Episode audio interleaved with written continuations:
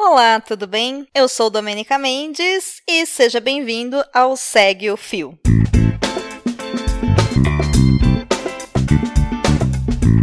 Programa do Midcast, onde são materializadas em podcast as populares threads do Twitter em episódios de no máximo 8 minutos. Se você não sabe do que eu estou falando, thread é uma sequência de vários tweets abordando um tema específico, onde apenas 280 caracteres não seriam suficientes. Esse formato aqui será sempre com uma pessoa narrando, pode ser algum convidado, algum integrante do Midcast ou a própria pessoa criadora do fio. Vale lembrar que o conteúdo a ser reproduzido aqui será sempre com autorização prévia do autor. Hoje iremos conferir a minha thread. Ela foi publicada no dia 13 de maio de 2019 e fala a respeito da modernização das normas regulamentadoras anunciada pelo presidente Jair Bolsonaro. Vem comigo e segue o fio.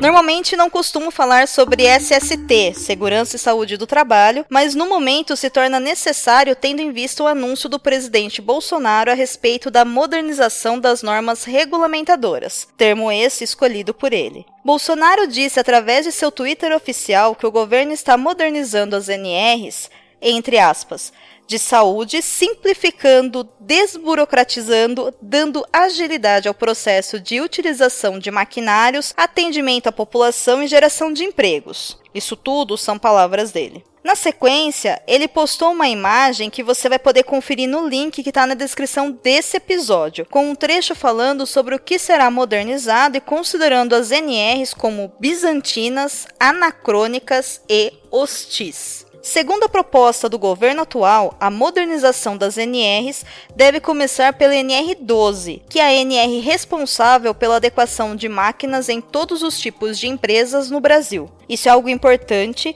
e tem um detalhe, que talvez seja ainda mais. O anúncio diz em redução de 90% de tudo relacionado a SST no país. Aí o bicho pega e pega mesmo. Dito isso, Vamos ao contexto básico, caso você nunca tenha ouvido falar em NR. Vai ser rápido, eu prometo. NR é a abreviação de Norma Regulamentadora. As NRs foram publicadas em 1978, após a aprovação do Ministério do Trabalho sobre criação e apoio das comissões tripartites, responsáveis por criar, gerenciar, editar e promover mudanças em todas elas. As NRs estabelecem as regras mínimas e padrões de ação, programas de gerenciamento, documentação e fiscalização aos quais estão submetidas todas as empresas que admitam trabalhadores sob regime CLT. Guarda isso porque é importante. A NR12, então, como eu disse, fala sobre segurança em máquinas e em equipamentos.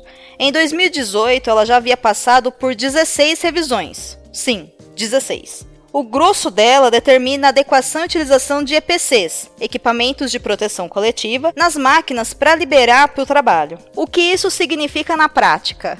Isso significa, por exemplo, acionamento bimanual de máquinas, quadro de força, acionamento automático dependendo da máquina, proteção que impeça o acesso de qualquer parte do corpo do trabalhador em partes móveis, etc. O objetivo aqui é garantir que o equipamento ou a máquina seja segura para o trabalhador laborar em sua jornada de modo que se reduza o índice de acidentes do trabalho e mortes nas empresas. A maior parte dos acidentes e mortes relacionadas ao trabalho ocorrem justamente em máquinas e equipamentos sem proteção. Você sabe do que eu tô falando.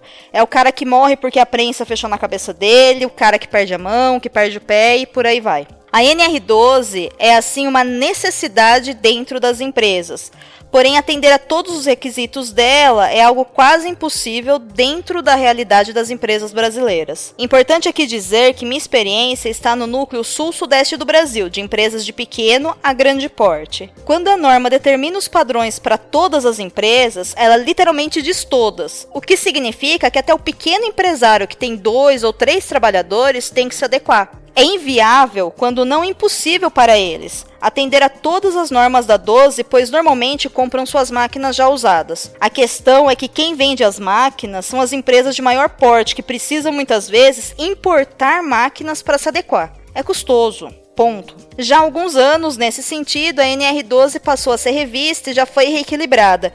Existem alguns pontos dela que precisam sim ser revistos e redimensionados. Muitas das NRs precisam. O que assusta aqui é outra coisa. Na proposta do governo é a redução de 90%. Eu disse 90% das NRs, legislações, decretos, etc., de saúde e segurança do trabalho. Aqui é importante lembrar que saúde e segurança do trabalho envolve, além do trabalhista, a Justiça do Trabalho, outros órgãos de fiscalização, como o Corpo de Bombeiros, por exemplo. Quando o governo fala em reduzir tudo, não dá para saber o que ele vai mexer, mas uma coisa é fato: não dá para reduzir 90% das legislações trabalhistas relacionadas à segurança e saúde do trabalho. É literalmente impossível, pois iria acabar com a proposta de proteger a vida e integridade física dos trabalhadores. Não dá para saber o que eles estão pensando e a justificativa de que reduzindo as legislações vai gerar emprego é balela. Mentira falcatrua,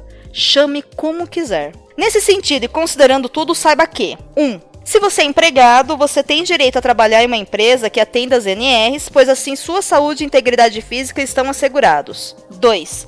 Se você tem empregado ou empregados, você tem o dever de atender as NRs. O que falta é informação e conscientização, tanto sobre legislação como para práticas cotidianas de segurança, para que não ocorram tantos acidentes ou doenças ocupacionais em nosso país. Como ainda não houve a mudança real, não é hora de pânico, é hora de se informar. Mas esteja ciente de que apoiadores do governo estão pressionando ele para que essas regulamentações caiam por terra, o que já é outro assunto. A lei é rígida e precisa ser revista para atender melhor a realidade dos nossos processos e contemporaneidade. Porém, não é assim.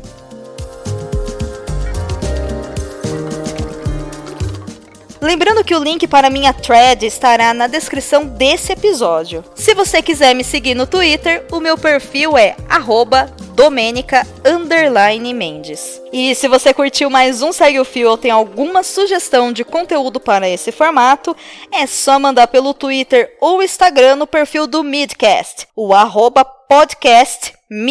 Valeu e até a próxima.